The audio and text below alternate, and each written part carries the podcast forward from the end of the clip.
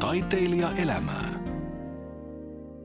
Katriina, sinua on aika vaikea laittaa mihinkä tiettyyn kategoriaan. Mitä kirjoitat, kun sun pitää kirjoittaa, että mikä sun ammatti on? No yleensä mä kirjoitan ö, musiikin ja teatterin tekijä tai näyttelijä ja muusikko, että ne ehkä kuvailee aika laaja-alaisesti tätä asiaa. Mm. Viime aikoina kuitenkin olet tehnyt paljon myös ohjaustyötä ja käsikirjoittamista Joo. sen näyttelemisen ö, sijaan. Joo, tai sen ohessa Ohella. sanotaan mm. näin. En, en toki ole näytellyt ja ohjannut samassa produktiossa, mutta tota, jotkut tekee kyllä niinkin. Mutta mm, alun perin mä pyrin itse asiassa ohjaajapuolelle teatterikorkeeseen. Olin vissiin 8 vai 19-vuotias ja erittäin lapsellinen ja luojan kiitos en päässyt silloin kouluun sisälle. Että tota, mm. Sitten pari vuotta myöhemmin pääsin näyttelijäpuolelle. Ja, mutta kyllähän siitä saa niin kuin eväitä ohjaamiseen myöskin. Mm. Ja toisaalta kukapa ei olisi 18-vuotiaana lapsellinen. No niin. Katriina, kumpi tuli sulle ensin, ensin, musiikki vai teatteri? No teatteri tuli äidinmaidossa. Eli mä oon teatteriperheestä, niin tietysti ihan jo neljävuotiaana ilmoitin, että musta tulee näyttelijä. Mutta musiikki oli läsnä koko ajan ja se oli mulle semmoinen niin kuin lähes pakkomielteenomainen tarve saada laulaa, koska mä en osannut laulaa. Niin tota, mä luulen, että sieltä tuli niin kuin se semmoinen hirvittävä hinku ja sitten kun lopulta oppi laulamaan, niin se on ollut iso osa elämää ja laulun tekeminen nimenomaan. Mm, mitä sä tarkoitat sillä, että et osannut laulaa? Mä lauloin niin pieleen, että en mä päässyt kuoroon koskaan.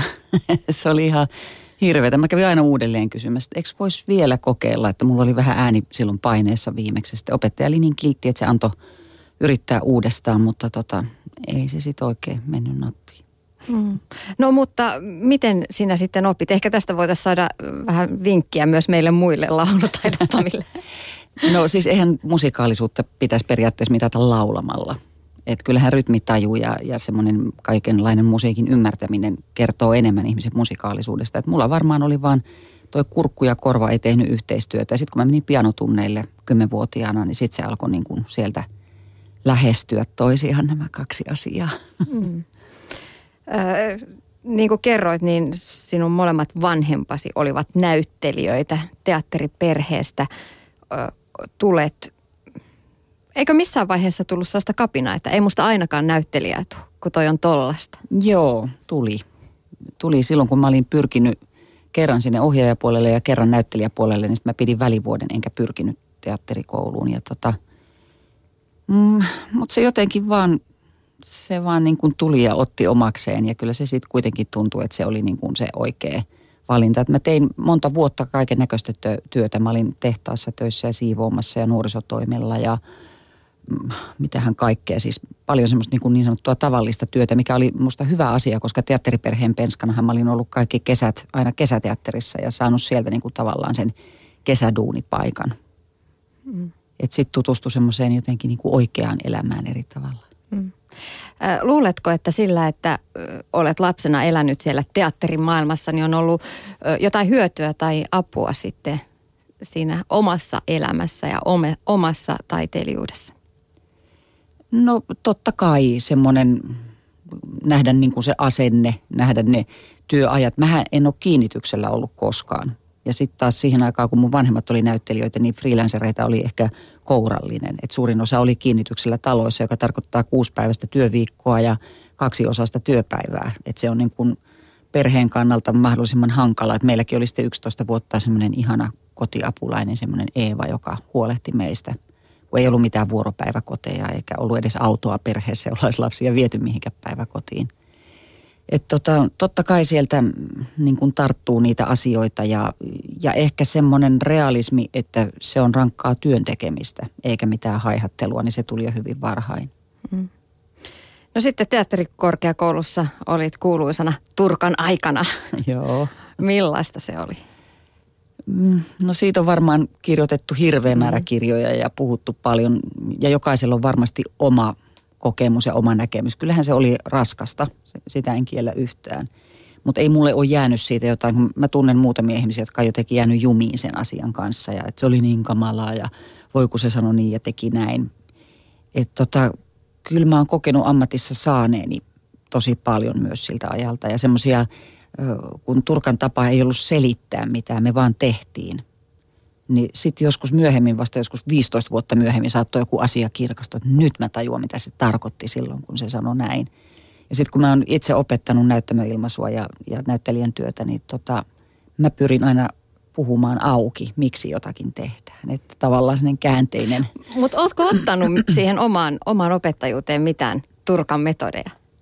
No en tiedä, en, en voi sanoa ihan ehkä metodeja. Mä olin vuoden semmoisen tota, Laajasalon opiston näyttelijän työn linjan opettajana ja silloin oli pakko miettiä, kun on tuommoinen pitkä ajanjakso, että mulla on oltava joku semmoinen ikään kuin läpitunkeva ajatus siitä, että mitä mä oon sinne menossa tekemään. Silloin kun sä teet jonkun lyhyen pätkän, niin silloinhan sä vaan meet siinä hetkessä. Niin silloin mä luin sitten paljon tota, niin kuin sen ajan näitä teatteriopuksia ja sitten myöskin luin tästä tämmöistä kokeilusta, missä testattiin näitä, näitä tota, Turkan oppeja niin kuin nykynäyttelijöille ja sen hetken ajan näyttelijöille, että siellä oli tuttuja ihmisiä ja näin. Ja tajusin silloin, kun luin niitä, että kyllä mä oon niin kuin ihan tiedostamattanikin kuitenkin käyttänyt niitä ja tavallaan sitä semmoista energian hakemista ja semmoista mm, fysiikkaan luottamista. Mm-hmm. No yksi asia, mistä sinut Katriina Honkanen myös tunnetaan on metsolat. Se on ihan pakko nostaa esiin. Ehkä sinua itse jopa kyllästyttää, mutta se nosti sut kaiken kansan tietoisuuteen. Ja monet nuoremmat polvet tänä päivänäkin fanittaa metsoloita tosi paljon. Tunnetaanko sut vieläkin Metsolan Eevana?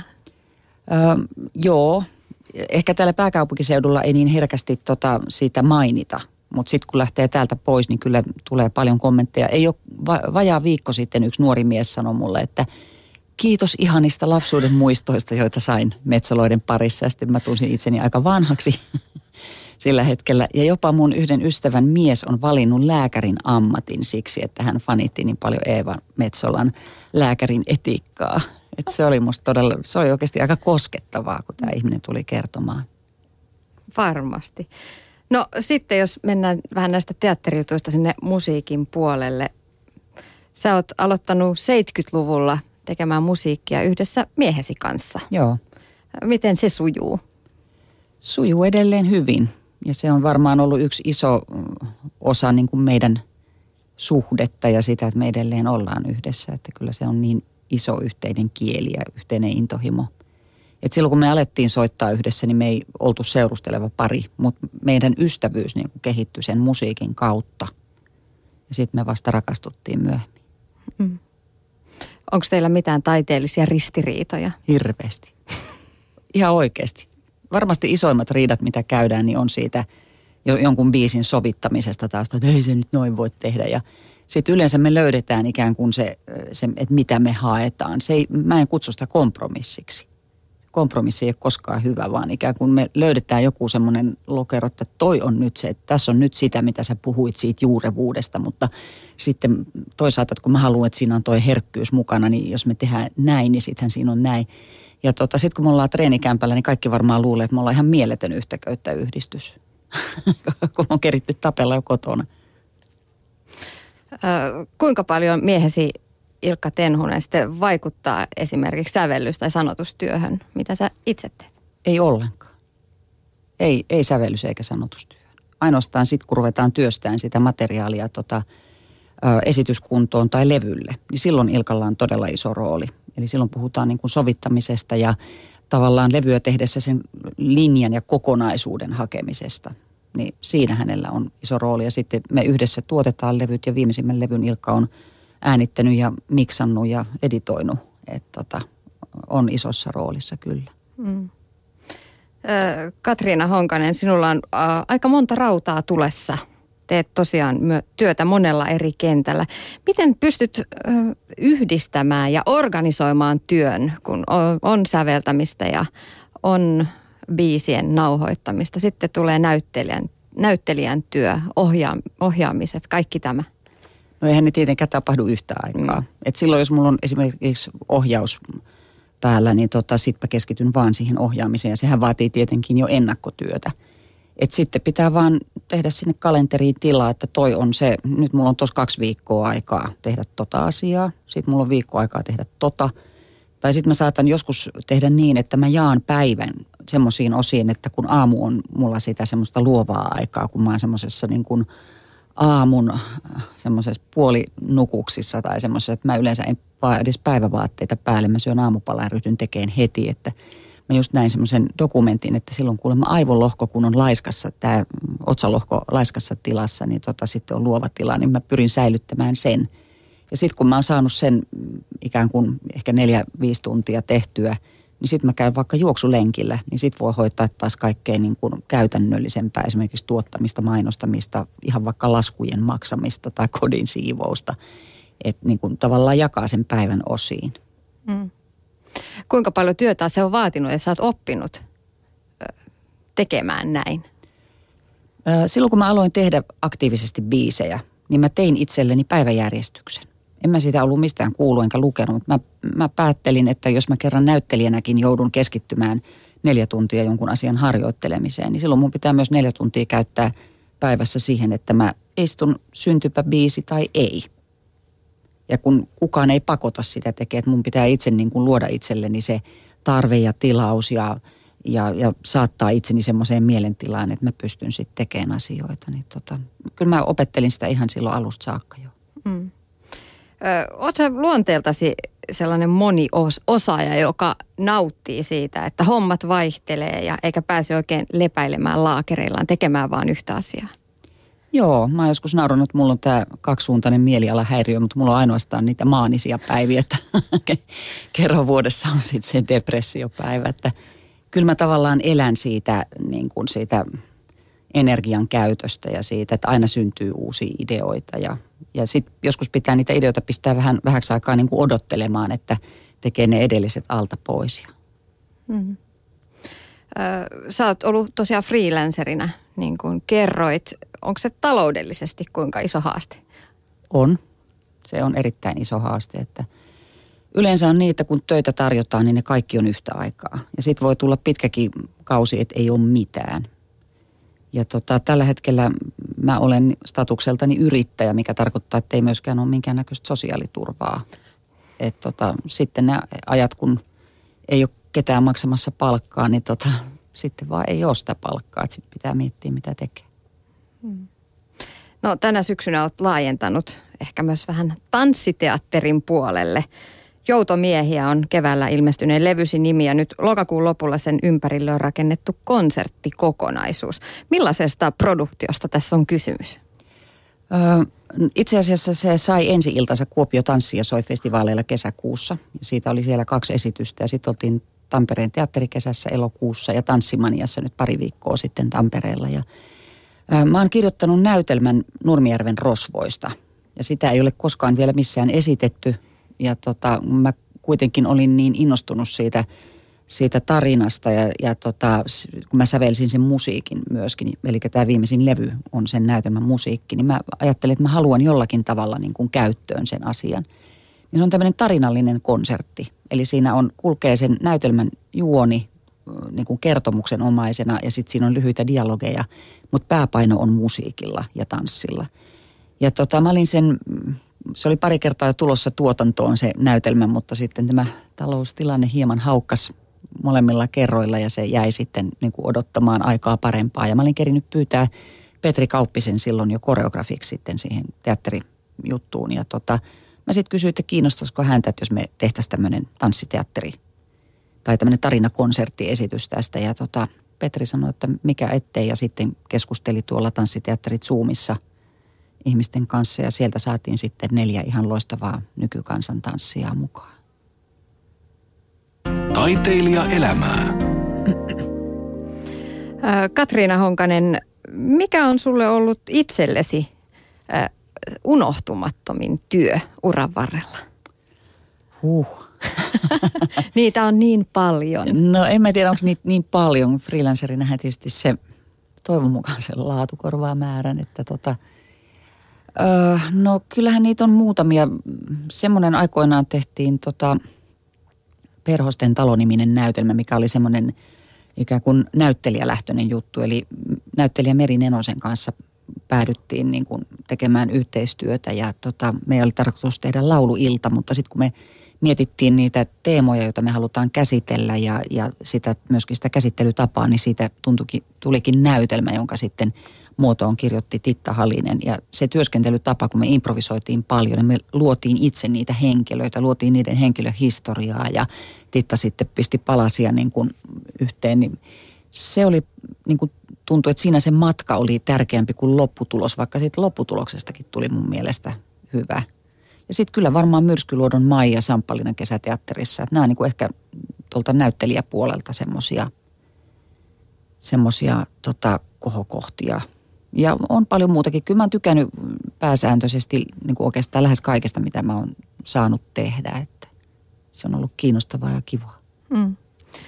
No aika moni näyttelijä sanoo, että roolissa on helppo mennä lavalle, mutta omana itsenä se on aina vähän vaikeampaa. Sinä nouset lavalle myös Katriina Honkasena. Onko erilaista esiintyä muusikkona kuin näyttelijänä roolissa? Joo, totta kai. Mutta tietenkin jokaisella esiintyjällä on myös se esiintyjärooli. Että enhän mä sinne mene semmoisena niin kuin semmoisena, kun mä kuvailin, että mä aamulla teen duuni niin kuin vähän hajamielisenä höpsöttämään, vaan tota, totta kai mulla on sitten se esiintyjän niin kuin imago silloin. Mutta se oli oikeastaan se vaikein asia oppia esiintymisessä. Et mä muistan, mua jännitti aina alkuun keikoilla ihan kamalasti se, että mitä mä teen siinä biisien välillä. Että se laulaminen oli ihan kivaa, mutta sitten mua aina jo ennen kuin rupesi biisi loppumaan, että mitä hittoa mä sanon noille. Mutta nykyään se on musta todella kivaa, että musta on ihana kommunikoida yleisön kanssa. Tämä tarinakonsertti on sillä tavalla erityinen, että siinä ei niin kuin silleen oteta yleisöä mukaan, vaan siinä mä oon tarinan kertoja. Että se on niin kuin tavallaan blendaus niin kuin teatterista ja, ja tota siitä mun esiintyjä minästä. Ja mä myös niin kuin oon välillä siinä eri rooleissa. Mutta noin yleensä niin keikat on kyllä just siksi hauskoja, että siinä sä voit kommunikoida ihmisten kanssa. Mm. No millä tavalla eroaa se koti Katriina Honkanen siitä esiintyjä Katriina Honkasesta? No sitä pitäisi varmaan pyytää joku muu analysoimaan. Totta kai se oma julkinen persona on lähellä sitä omaa oikeaa henkilöä, mutta tota, kyllähän sen on oppinut, että yrittää ne sammakot jättää sinne kotisohvalle, että, tota, että niitä ei sieltä hirveästi pulpahtelisi. Että nykyäänhän paljon opetetaan ihmisiä, jotka tulee julkisuuteen, että miten puhutaan, miten ollaan ja näin. Eihän meidän aikaan mitään semmoista ollut ja – alkuun siinä oli vähän oppimista, että päästi jonkun tyhmyyden suustaan, niin se oli varmasti lehden sivulla. Mm. Ei nyt mitään megamokia, että enhän mä ole mikään semmoinen, että mä olisin ollut tuolla jossain keltaisen lehdistön hampaissa kauheasti haukkailtavana. Mistä sä Katriina Honkanen saat voimaa työhön ja jaksamiseen, elämään? No elämästä itsestään. Mä, tota, ja sitten mulla on tietysti kivoja harrastuksia. Mulla on ihana perhe, paljon kivoja ystäviä ja ulkona liikkuminen on mahtavaa. Mä oon nyt taas päässyt juoksemaan. Mä tuossa pari vuotta sitten vähän loukkasin itteeni ja oli pitkä tauko juoksemisessa. Niin tota, nyt on taas ollut niin mahtavaa, kun lentää tossu toisen eteen ja ulkona, vaikka tulisi pieniä akkoja taivaalta, niin ei haittaa. Se tuntuu jotenkin vaan mahtavalle ja on semmoinen kuin voittajatunne, kun pääsee suihkuun. Onko sulla tavoitteita urheilussa? Ö, on pysyä terveenä. Et mun isä oli semmoinen, mä sanoin sitä renessanssiruhtinaaksi, koska se oli semmoinen hyvin, hyvin tota, elämästä nauttiva ja juuri sen näköinenkin sitten vanhemmiten. Ja hän sitten sai tota, tämmöisen sydän vaivan itselleen siitä joutui leikkaukseen ja kaikkea, että se olisi niin kuin tavoitteena, että pysyisi liikuntakyky ja, ja terveys hyvänä. Mm. No Katriina Honkanen, mitä sä haluaisit tehdä enemmän vai saatko toteuttaa itseäsi jo kaikilla mahdollisilla osa-alueilla? Mikä olisi unelmien duuni? Unelmien duuni olisi se, että saisi tehdä vain sitä luovaa osuutta tästä työstä. Koska nyt kun joutuu itse tekemään kaiken sen tuotannollisen ja, ja käytännön ja rahan kanssa pläräämisen ja kaikki, että se olisi niin mahtavaa, kun voisi vaan olla taiteilija, mutta ei se tässä maassa taida oikein onnistua. Missä sä oot kymmenen vuoden päästä? Jaa, todennäköisesti en vielä ihan eläkkeellä, mutta tota, ehkä sanotaan niin, että tekemässä jotakin semmoista, mitä me ihan erityisen paljon juuri silloin haluan tehdä. Mutta toivon mukaan teen edelleen teatteria ja musiikkia ja kaikkea siihen liittyvää. Mm. Loppuun vielä sarjan perinteinen kysymys. Millaista on taiteilija elämäsi? Se on monipuolista, välillä ihan hirvittävän raskasta ja välillä ihan hirvittävän antavaa ja hauskaa. Taiteilija elämää.